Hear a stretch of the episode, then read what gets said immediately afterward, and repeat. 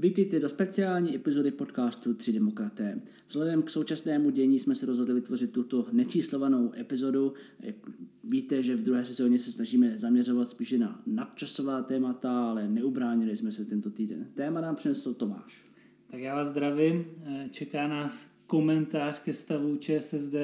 Jak víte, proběhla eh, volba staronového předsedy, proběhly výměny ve vládě, budeme se věnovat i vládě jako takové, protože skončila tolerance vlády ze strany KSČM a podíváme se taky na zahraniční cesty, necesty ministra vnitra a zároveň teď i ministra zahraničních věcí Hamáčka. Dobře, tak to vezmeme po posadě chronologicky. Co přišlo jako první? Vejce nebo slepice? to je těžká otázka, spíš filozofická, já bych zůstal od té politiky.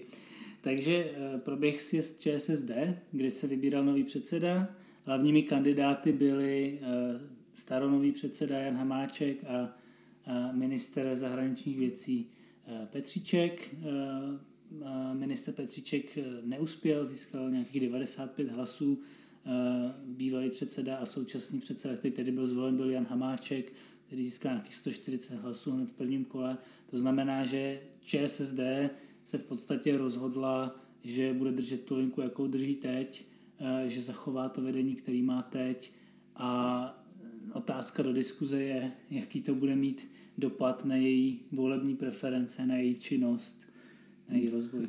No já jsem viděl někde příspěvek už v tu chvíli, že Hamáček říkal, že 4% eh, populace se jejich přístup líbí. Jak se, to, jak se tomu jiní politici smáli, protože jako to bychom měli mít jako lepší cíle než, než 4% jenom. Takže eh, já jako úplně moc nechápu, proč to Hamáčkovo křídlo zvítězilo, protože eh, tam nevidím jako plán do budoucna.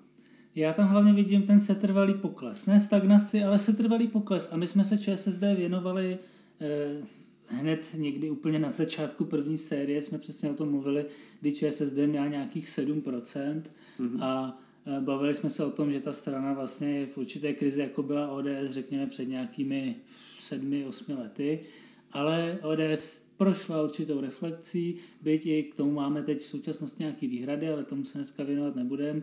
ČSSD tuhle reflexi neměla a pokračuje v tom trendu a to, o čem jsme mluvili tenkrát, že ta ČSSD míří pod 5%, tak to se teď už v současnosti potvrzuje, protože byly volby do Evropského parlamentu, kde ČSSD neuspěla, měla nějakých eh, těsně pod 5%, ale prostě tu, tu uzavírací klauzuli nepřeskočila.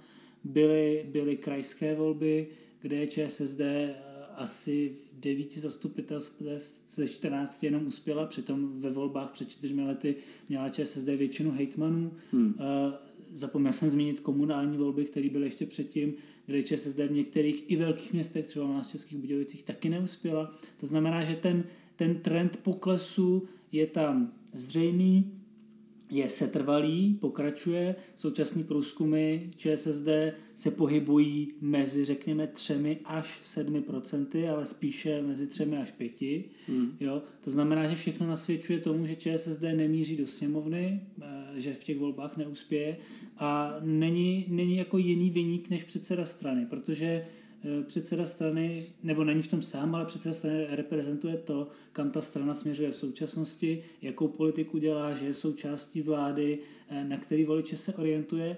A pokud ČSSD eh, nevidí to, že tenhle předseda jakoby ji nevede správným směrem a přesto si, přesto si toho předsedu zvolí znova, tak já tam vidím určitý jakoby sebevražedný sklony v té straně. No otázkou je, jestli, jestli ta volba je vůbec jako férovou volbou, jestli to není, není volba mezi dinosaura mezi dinosaury, protože mm, ta strana není úplně tak otevřená, jako, eh, no, tak jako ta naše. Ale jestli ten důvod, že to se tam Hamáček neustále eh, drží, není spíš v tom, že to je prostě politická klika uvnitř té strany, kam jako normální členstvo prostě ale to, se nedostane. To určitě, určitě tak je, ale, ale z hlediska fungování té strany, ta strana přece musí mít nějaký plán, jak oslovit voliče a pokud se jí to nedaří, tak ta, plana, ta strana prostě je odsouzená k zániku a tohle to ta strana musí reflektovat. Jo? Tak pokud je tam nějaká klika, tak nevěřím tomu, že v rámci té kliky se nenajde nějaký nový člověk, který je aspoň trošku neokoukaný, který by aspoň trošku mohl ukázat těm voličům, že je určitá strana se, se změnit, nějaká sná se změnit, ale pokud prostě ta strana má takhle neuspokojivé výsledky a pokračuje vlastně eh, to je, jak se říká, když děláš furt stejnou věc dokola, očekáváš jiný výsledek, jo? tak to mi, takhle mi to připadá. Mm-hmm. Tak to možná ten nový člověk měl být právě Petříček.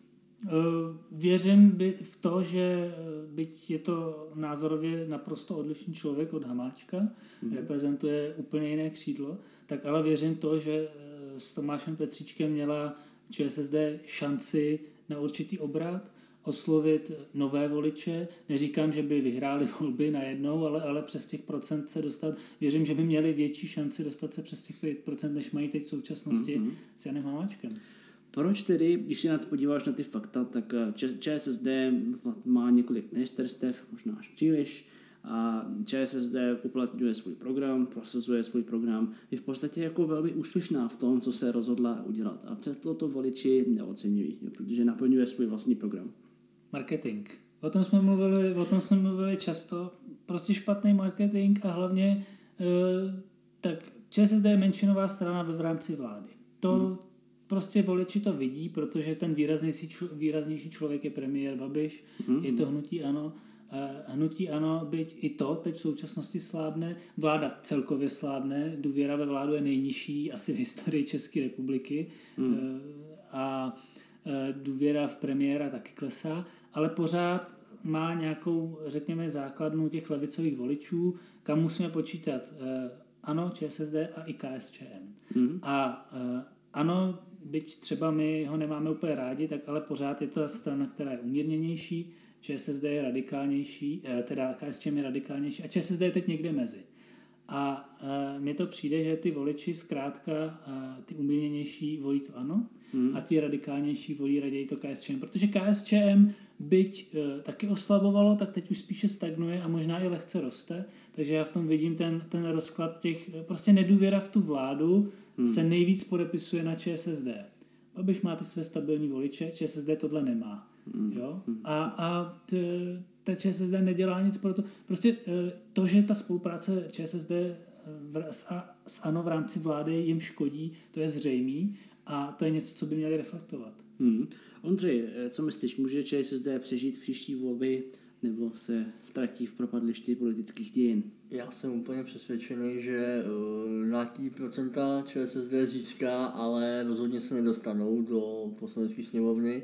Budou někde v zákupu jako opoziční, opoziční poslanci a uvidíme, jestli přežijou. Ale, no tak... ale, ale za, za současného vedení uh, ta ČSSD má hodně malou šanci. Počkej, to musíme vyjasnit. Když se tam nedostanou, tak tam nemůžou být jako, opozi- jako opoziční poslanci. Myslíš, že, že se tam jenom tak těsně probojují jako pár, pár kusů ze stáda? Uvidíme, ale myslím si, že jako jejich Ondra myslel, Ondra myslel, že se nedostanou už do vlády, což se, nedo, což se nedostanou pravděpodobně, protože vládu už nebude skládat Babiš. No jestli se přehodnou na 5-6%, tak ani kdyby vládu skládal Babiš, tak mu to moc nepomůže, protože jestli se Babiš dostane na 20, tak to, to, to, je, to, je, to je právě pro nás vlastně tohle, co se stalo, že byl zvolen Hamáček, který inklinuje k tomu, že, že se ČSSD do sněmovny nedostane, je dobře. Protože hlasy pro ČSSD jsou hlasy pro současnou vládu, která může být ještě dále doplněna KSČM, byť by to mohla být zase nějaká forma tolerance. A ještě pořád tady máme SPD, se kterou byť ano, říká, že nechce vládnout a nechce spolupracovat, tak ale si vzpomeňme, když si třeba ustavovaly orgány sněmovny, tak největší spolupracovníci byli ano, KSČM a SPD, ČSSD hmm. tam ještě mezi nimi nebyla, ta udělala takový ten fíkový list té vládě v současnosti. Takže pořád tady máme ještě sílu která jde taky ve prospěch Babišovi, což je SPD. SPD v současnosti poměrně sílí, eh, protože SPD je vlastně jediná strana, která se otevřeně vyhraňuje proti opatřením v rámci covidu, eh, což spousta lidí, kteří ani nejsou tolik radikální, ale prostě kvitují tohleto, eh, řekněme, jakoby jasný, čistý stanovisko, který ta strana k tomu má, protože ostatní strany jsou v tomhle taky nejasný. Mm-hmm. Jo, oni říkají, tyhle opatření se nám nelíbí, ale prostě musíme chránit životy, což ono jako v podstatě je pravda, ale já chápu jakoby eh, tu náklonost některých lidí, který, kterým se líbí tenhle ten jasný čistý postoj. To znamená SPD sílí. KSČM nad 5% se podle mě udrží, pokud neudělají nějaký, eh, nějaký kicks. Tam je třeba uh, taky zmínit to, že zatím zůstává u moci současný předseda Vojtěch Filip, který taky měl být odejít, ale nakonec k tomu nedošlo. Ale tam si myslím, že ten negativní dopad nebude takový jako u ČSSD, právě i s ohledem na to, co jsem říkal předtím, že ti voliči od ČSSD odcházejí mimo jiné i ke KSČM. Mm. Takže my vlastně po volbách tady máme eh, tři až čtyři strany, které jsou jakoby pro nás nepřátelské nebo ne, nevhodné, které nechceme, což je ano, které se určitě dostane, bude mít dobrý výsledek, byť asi ne tak dobrý jako v minulosti. KSČM, které věřím, že se dostanou SPD. Tyhle ty strany spolu nebudou otevřeně spolupracovat, ale mohou spolu spolupracovat jakoby tajně nebo na bázi nějakých těch podpor a podobně. Pojďme k té, eh, pojďme k té humánní stránce tam. Potom, jak proběhla ta volba, tak jsme zaregistrovali politickou popravu oponentů. Nepřišlo vám to poněkud zvláštní, že v okamžiku, kdy porazíte své politické oponenty v boji ve své vlastní straně, se jich pak zbavíte z oficiálních funkcí pár měsíců před volbama? Bylo to podle mě to bylo trapný. Jakože ta strana si zase uškodila. Hmm. Ta si uškodila tím, že si zvolila Hamáčka a Hamáček udělal tohle a nejhorší, nejhorší prostě byla ta komická situace kolem toho, že on vlastně, eh, tam ani nebyla snaha jakoby to nějak zastřít tím, že že prostě by byl nespokojený s tou jeho spoluprácí nebo něco, ale prostě otevřeně on ani od začátku Hamáček nebyl schopen vysvětlit, proč ho vlastně odvolává, Eh, řekl, že chce, aby ta strana byla jednotná, takže v podstatě otevřeně přiznal, že se ho chce zbavit jakožto politického oponenta, mm-hmm. ale v současnosti za Tomáše Petříčka neměl a vlastně ještě ani nemá náhradu, nebo už se tedy mluví o nějakém politikovi, k tomu se dostane později, ale eh, na ministerstvo zahraničí měl jít místo Tomáše Petříčka Lubomír Zaorálek, což je minister kultury. Na kulturu měl nastoupit Jan Birke. Mm-hmm. Minister kultury tohle odmít, ten na, na zahraničí nechtěl. To znamená, tohle jsou nějaké věci, které už měly být v zákulisí předjednaný předtím, než vůbec tato mm-hmm. poprava vyvstala. Mm-hmm. A to všechno jakoby snižuje tu důvěryhodnost té strany. Takže to vypadá tak, že Hamáček prostě se rozhodl toho ministra za každou cenu zbavit, aniž by měl prostě dojednaný to, co bude dál, koho tam dá místo něj a tím snížil strašně důvěryhodnost té strany ještě pod tu úroveň, která byla předtím. Takže hmm. oba tyhle ty kroky, jak volba, tak eh, jako odvolání ministra zahraničí za ČSSD, eh, jak podle mě ještě urychlili ten klesající trend, takže... Hmm mě vždycky fascinuje ta žolíkovost Lubomíra Zavarálka. Kdykoliv, kdykoliv je potřeba zaplnit místo, tak se vytáhne Zavarálek jako žolík, který se dokáže změnit na jakýkoliv rezort. A to je, zdá se, asi postup moderní české politice, že prostě minister už je jenom taková prázdná obálka, do, která se vloží na různá ministerstva a naplní tím, čím je třeba. A někdy ani není potřeba obálky dvě, stačí jedna, jako třeba teď pan eh, Hamáček je zjevně taky pro kempitlíkem jako minister průmysl, který zvládne několik ministerstev najednou. A, ale když už eh, jsme u těle těch dvou Petříček, Hamáček, je jasný, kam to za Hamáčka dojde. Prostě totální fiasko v příštích volbách, bude to hm, zase další existenciální krize. Není to vlastně lepší pro Petříčka být zbavený té zátěže teď, eh, prostě zbavit se té odpovědnosti za ten šílený výsledek, eh, který nastane a mohl by pak jako Fénix z popela tu, tu stranu zase dát dohromady? Já si myslím, že určitě jo, protože teďka zkrátka bylo, bylo, bylo odejít z nějakých důvodů a třeba, třeba to bude on, který tu stranu jednou zachrání a bude ten, ten nejlepší prostě předseda ČSSD, takže uvidíme. Možná to zkusí pak ještě jednou, ale e, jako je otázka, no. Pokud ani to, že ČSSD neuspěje ani do té poslanecké sněmovny teď, nevyvolá nějakou vnitřní reflexi, tak pak už tu stranu není, není možný zachránit. A Tomáš Petříček, já si myslím, já osobně si myslím, že on jako nebyl až tak špatný minister, eh, byť teda je to jakoby levicový politik, což mě, je, mě není blízké, ale myslím si, že poměrně intenzivně a docela úspěšně prosazoval pro západní orientaci země, hmm. což je jedna jako z našich základních hodnot, který, na který my si stavíme, eh, ať už v rámci ODS nebo jako v rámci nás, tří demokratů, a na čem bychom si měli stavit všichni, jako v rámci České republiky. Takže, takže z tohohle pohledu a, a je to vlastně hlavní náplň toho, co minister zahraničí má dělat, to je zahraniční politika, což z jeho strany je ta prozápadní politika. Takže z mého pohledu to byl jeden, jeden jako z nejlepších ministrů, možná nejlepší minister v té vládě, který tam doteď byl. A jeden z mála lidí, který bych jako v té vládě i rád viděl dál. Jo? Mm-hmm. A teď tam prostě není. Je, je, zajímavé mě, jestli ČSSD vůbec dokáže tu příští prohru přežít, protože očividně sebereflexe je, je velmi náročným procesem pro ně a viděli jsme i spousta lidí opouštějících loď. Hmm. Nebyl to jenom Petříček, který byl odejít z té funkce, ale byly to i pár dalších jiných hodnostnářů, kteří prostě odešli dobrovolně ze strany úplně. To znamená, jako po tom dalším kolapsu, jestli tam vůbec jako někdo zbyde, kdo by to mohl jako obnovovat znova, možná se objeví nějaký nový slunce na horizontu, ale zatím to vypadá poměrně nepravděpodobně. Takže si musím říct, jestli chceme, aby se vůbec eh, ČSSD dokázala zrenovovat. Byl, byl by to chybějící agent na české politické scéně, kdybychom ČSSD a jejich oranžovou už nikdy neviděli? Tak my jsme o tom mluvili v minulosti víckrát, že ČSSD, byť třeba my s ní nemáme absolutně nic společného, tak aspoň byla strana, která jako prosazuje nějaký ten, ten pohled v politice, nějaký ten směr, když to naproti tomu třeba ANO, které v podstatě za tu dobu, co teď je ve vládě, přejalo tu roli ČSSD, kterou měla třeba před 8 lety, to znamená vyluxovalo většinu jejich voličů, eh, dělá levicovou politiku, tak je strana, která ovšem není, není natolik čitelná, není jasná, eh, občas se jí líbí pravicový témata, občas levicový témata. Na, na druhou stranu, eh, jako to, že ČSSD byla nějakou etablovanou, zakotvenou stranou, která tady má nějakou dlouholetou tradici. Myslím, že je nejstarší dokonce. Nejstarší, no. Eh, a tak ale pokud ta strana se odmítne vyvíjet, tak eh, v podstatě ten zánik je nevyhnutelný a ta politická scéna se s tím poradí, on se objeví někdo nový.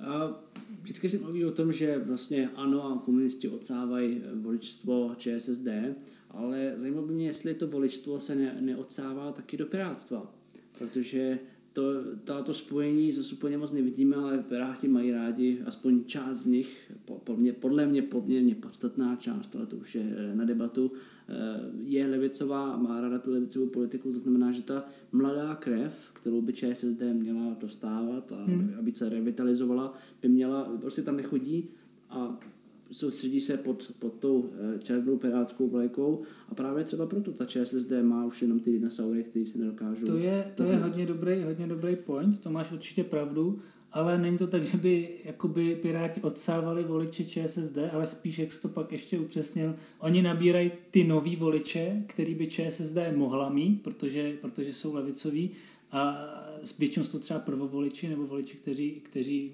nevolili moc krát ještě mladí lidé, hmm. a taky nabírají Piráti, ale je to i v důsledku ČSSD, v důsledku chování ČSSD, protože těm mladým lidem vlastně nic nenabízí. Hmm. A já věřím, že kdyby, kdyby vyhrál býval volbu uh, Tomáš Petříček, tak že ten právě i díky tomu svému uh, jakoby jasnému prozápadnímu směřování, uh, tak by byl schopen některé tyhle ty mladší voliče do té strany nalákat nebo nalákat k tomu, aby hlasovali pro tu stranu a byl by i právě v důsledku toho schopen uh, tu stranu přes těch 5% dosáh, dotáhnout. Ale u Jana Hamáčka tomu nevěřím. Hmm. Nebo my jsme se vlastně už prakticky shodli, že ČSSD jako v příštích volbách přes 5% nepůjde. Pokud půjde, tak jenom velmi lehce. No. 5-6% je vypadá takový volební maximum. Ale s tím, co jsem říkal předtím, eh, jak tam jsou to ANO, KSČM, SPD, tak by pro nás možná bylo nejvýhodnější, aby se tam skutečně nedostali, protože, jak se to jeví pravděpodobně, tak eh, tu další vládu bude skládat ten velký blok eh, spolu ODS, TOP 09, KDU plus ten pirátský blok Piráti a Stan. A když by tam byla ČSSD, tak to jsou vlastně hlasy pro Babiše, když tam nebude, tak ta nadpoloviční většina by tam mohla být ustanová tímhle způsobem. Takže pro nás je to, pro nás je to vlastně dobře, proč se zde je to špatně. Když už jsme u těch voleb, eh, chceme předčasné volby, nechceme předčasné volby. Ta situace je teď taková, že KSČM už eh, nechce podporovat dál současnou vládu, to znamená, že se teď neskytá prostor pro vyhlášení nedůvěry, což by přivedlo zase našeho invalidního prezidenta zpátky, zpátky ke stolu, ale možná bychom to mohli dotlačit i k novým volbám, vypsání nových voleb. A teď předčasných. Co ty, Ondřej, chtěl bys předčasné volby? teď jako za, za daný situace jako předčasné volby jako by se jevily jako lepší varianta, ale právě s ohledem toho, že pokud by vláda padla, tak by nastoupil Zeman, takže vlastně já bych počkal na ty, na ty volby, které jsou naplánované a žádný předčasný volby bych nedával. Ono vlastně je třeba si říct, že předčasný je takhle. Eh, dám tam taky právní okýnko. Eh, jsou otázka nedůvěry vládě a otázka předčasných voleb je rozdíl 19 poslanců. Protože předčasné volby, ano, může udělat prezident, ale ten to neudělá, ten už se nechal slyšet, že nechá dovládnout současnou vládu v demisi, kdyby dostala nedůvěru. A nebo to může udělat prezident na základě popudu sněmovny, respektive na základě popudu sněmovny musí, pokud sněmovna se odhlasuje, ale na to, aby si sněmovna odhlasovala rozpuštění a tím pádem předčasné volby, eh, tak se musí najít schoda 120 poslanců, to znamená, to je ta třípětinová většina. My v současnosti eh, máme tedy, řekněme, ty demokratické strany, plus eh, i kdyby hlasovali SPD i KSČM pro rozpuštění, u kterých to není tak úplně jasný, tak pořád eh, nemáme, nemáme dostatek hlasů, musel by hlasovat pro rozpuštění i část ano, anebo, nebo celá ČSSD. Naproti tomu hlasování o nedůvěře vládě Eh, na to stačí 101 poslanců, to znamená, eh, to je, to je většina, která je možná se ustanovit i bez eh, ČSSD a, a ANO. Hmm. A když se na to podíváme, tak zase tak ty demokratické strany, byť třeba Piráti a Stan teď jakoby nejsou úplně pro, to si řekneme proč, ale tak spolu by jakoby byli pro rozpuštění. SPD dlouhodobě kritizuje vládu z ČSSD a nemá důvěru, takže SPD by Eh, pro nedůvěru zřejmě taky hlasovala. KSČM řekli, že pokud bude vyvoláno hlasování o nedůvěře, eh, tak sami ho vyvolat nebudou, ale podpoří ho. To znamená, těch 101 by se našlo. Hmm. To znamená, my eh, jsme v situaci, kdy je možný, že bude vyslovena nedůvěra vládě, ale, ale zároveň je velice nepravděpodobný, že by současně byla rozpuštěná sněmovna. Co to znamená? Nastupuje na řadu prezident, jak říkal Ondra. Prezident buď to určí, že současná vláda dovládne v demisi, což znamená, že se nezmění vlastně nic, hmm. nebo může postavit úřednickou vládu. Což eh, by znamenalo, že i vzhledem k tomu, co se děje, koronavir, opatření, že ta legitimita těch opatření přijímaných jinou vládou, úřednickou, která nemá oporu v poslanecké sněmovně, by byla ještě o to nižší. Uh, uh, takže, takže vlastně by to pro ten právní stát bylo ještě horší. Ale zároveň by to mohlo znamenat to, že když by Miloš Zeman odstavil od moci i ČSSD i ANO, takže oni by spíš hlasovali pro to rozpuštění. Takže když se podíváme na tu debatu, jak teď stojí, jestli předat větší moc prezidentovi, on už tu moc má. On hmm. teď v podstatě, když se podíváte, on chtěl, aby skončil ministr Blatný, skončil ministr Blatný. Chtěl, aby skončil ministr Petříček, skončil ministr Petříček. Chtěl Sputnik, Hamáček se hned sebral, zbalil batůžek a už byl připravený odletět do Moskvy. Tomu zakázal Babiš, což je mimochodem další věc, který bychom se ještě měli vyjádřit, ale to necháme na potom. A takže jako prezident má obrovský vliv v současnosti na vládu a je otázka, jestli tím, že by vládě byla vyslovena nedůvěra, eh, by ten vliv ještě zvrostl, anebo ne. Já si myslím, že on, ono se o tom hodně mluví, ale já si myslím, že ten vliv už by o tolik nezrostl. A naopak, já tedy osobně jsem pro vyslovení důvěry, protože by to mělo, mělo by toto symbolické gesto, a je to vlastně jedna z mála věcí, kterou opozice může udělat. Hmm. A navíc by to ještě snížilo tu legitimitu vlády, která už teď je nízká. Jasně, tak eh, pokud je argumenty proti argumentem, že ta opatření by se dodržovala ještě méně, tak já si myslím, že není jít, není možnost, jako jak to dodržovat ještě méně, než, než jak se to nedodržuje teď. Takže tady to jako e, není moc velký rozdíl. A očkování a tyhle ty věci ty jsou stejně spíš organizovaný krajema, takže tady vláda jako stejně nic moc nedělá na téhle frontě, co nám bude předěleno, to nám bude předěleno. Ale máš pravdu v tom, že, e, že prostě to tu vládu víc podreje ještě před těma volbama. Když se na to podíváme politicky, tak kdo by z těch předčasných voleb nejvíc těžil? My. Ano. Ta koalice spolu a s časem bude jenom sládnout. Prostě jakmile přijde léto, jakmile začne být sluníčko, jakmile začne prostě být pěkně, tak to ano začne vypadat líp. A začnou vypadat prostě jako dovolený a podobně, jo, takže se začnou vítěze slavně parádovat, že prostě jak to všechno vyřešili a zařídili a budou jako získají pár procentních mm-hmm. bodů jenom díky tomuhle. To samý možná, možná trošičku pomůže ČSSD.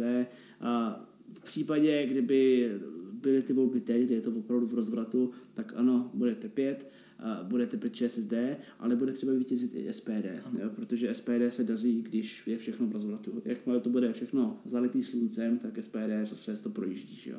Z koalice spolu nám to vyhovovalo teď a velkou divokou kartou jsou ty Piráti.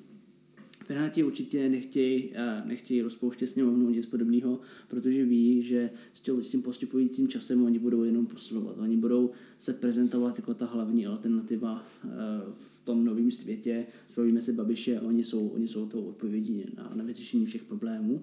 A teď ještě ne, nejsou tak silní, jak by mohli být.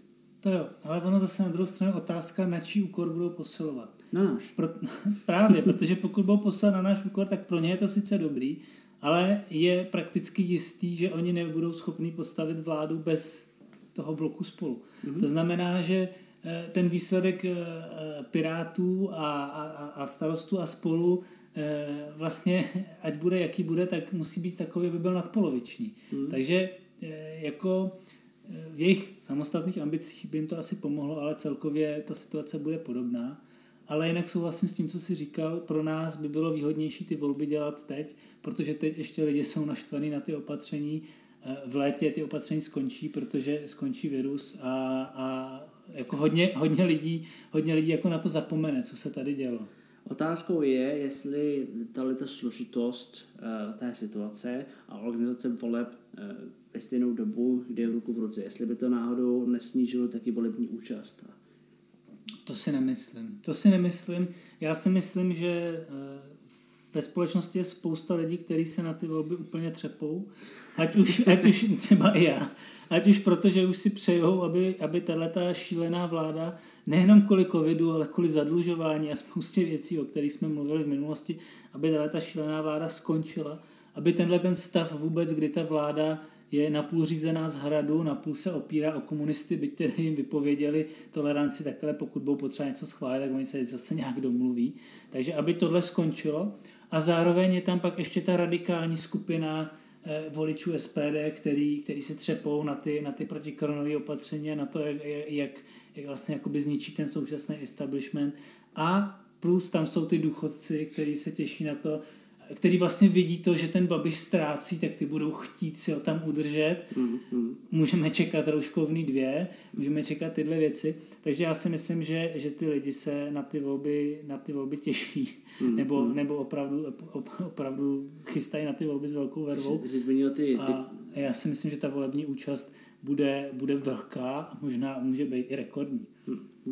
No, no to by bylo parádní, to by, to by, bylo, by bylo opravdu dobrý výsledek, protože pokud ta příští volební účast padne, eh, bude malá, tak eh, co se ta další vláda bude vysoce nelegitimní, jako všechny ty předchozí a nějak se z toho jako nedostaneme. Já nejsem zase tolik optimistický, já si myslím, že zase tolik lidí se na to netřepe a myslím, že ten, ta volební účast nebude tak vysoká, ale rád uvidím, když eh, zjistím, že jsem se mýlil.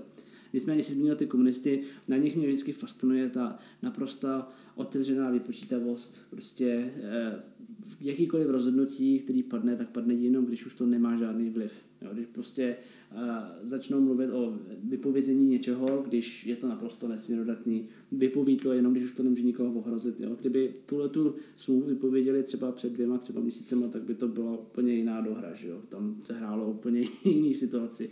Teď už to prostě je jedno tak to vypoví teď, aby, hmm. aby nevypadali tak blbě. No. Ale prostě je to, je to naprosto zajímavý od nich, že, že prostě jejich voličům to, to asi nevadí.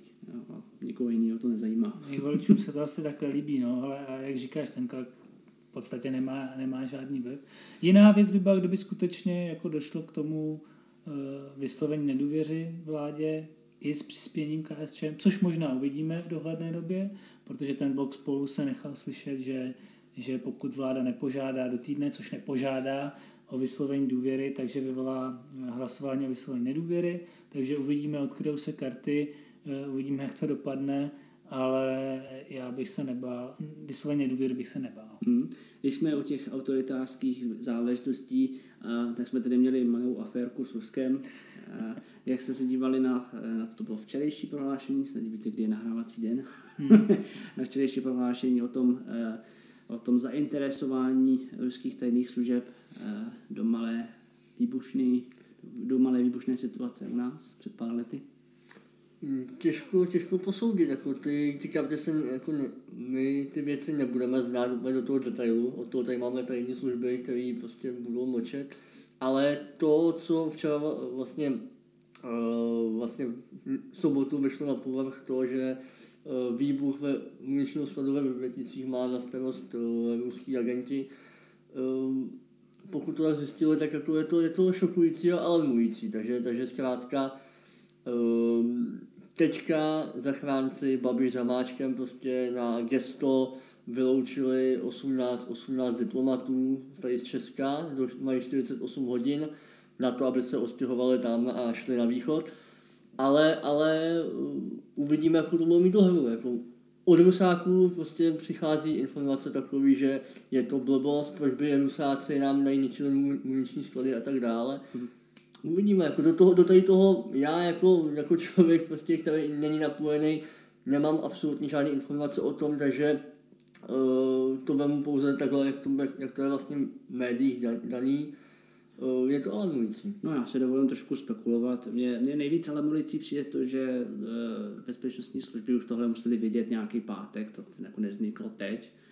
Uh, minimálně rok, už to prostě museli vidět, nebo aspoň museli mít stopy uh, od počátku vzniklo to, vyplavilo to na povrch až teď, z ničeho nic, když se prostě je třeba odvést, odvést pozornost od jiných záležitostí.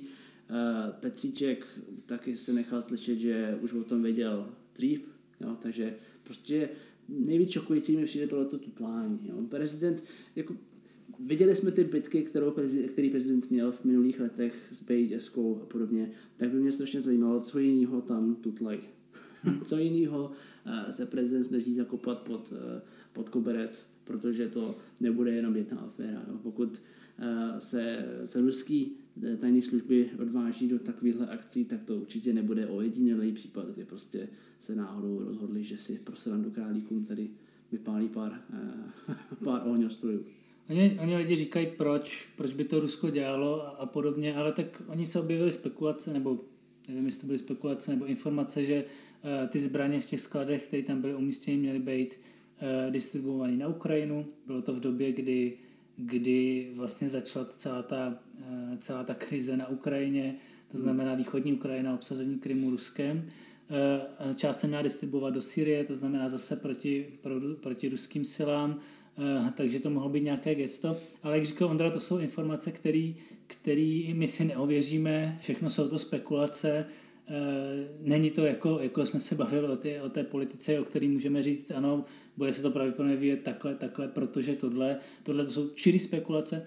Na druhou stranu ukazuje to, a to si zmínil eh, s prezidentem a jeho boj s BIS, já si myslím, že pokud tohle neukazuje naprosto jasně, že, že náš prezident už dávno nehájí zájmy republiky, tak co jiného? Tam prostě Eh, ten, ten, ten jeho vztah k Rusku a, a nepřátelství k BIS a, a služba jiným, jiným mocnostem je, je natolik zřejmá. Ale to asi možná ani nebude, nebude eh, ze strany prezidenta, protože to si budeme říkat, to je, to je starý člověk, když se na něj podíváte, eh, neschopný pohybu, myslet už mu to asi taky úplně nebude, ne, nechci ho tady urážet, ale to jsou prostě věci, které vidíme, když se na něj podíváme, jak se chová, jak vystupuje, takže myslím, to, budou, to budou nějaký lidé v pozadí. Já myslím, že nikdo se nepodívá na současný stav prezidenta a řekne si, že je v rozkvětu života a pln, pln energie a schopen vykonávat takovouhle pozici. A k tomu načasování ještě mě, to mě napadla teď taková zajímavá souvislost. Eh, Nedávno zemřel nejbohatší Čech Petr Kellner, mm-hmm. který, jak víme, měl uh, velké vazby v rámci biznisu jak na Rusko, tak na Čínu. To je další věc, která je v pozadí, kterou my neumíme rozluštit, ale i to může být, uh, může být jakoby v té věci v souvislosti, že až teď se ta informace zveřejnila, že už tady není nějaká moc ekonomická, která by tahala za ty provázky. To už za, za, zabíháme do, eh, Velká spekulace. do spekulací o přistáních na měsíci a podobně. Takže je nejvyšší čas ukončit speciální epizodu a jsme moc zvědaví na to, jak se situace bude vyvíjet a budeme to sledovat velmi pečlivě a my se spolu zase uslyšíme příští týden na dalším čtvrtku, pátku, možná v sobotě, když budu mít moc práce. tak zase příště. thank you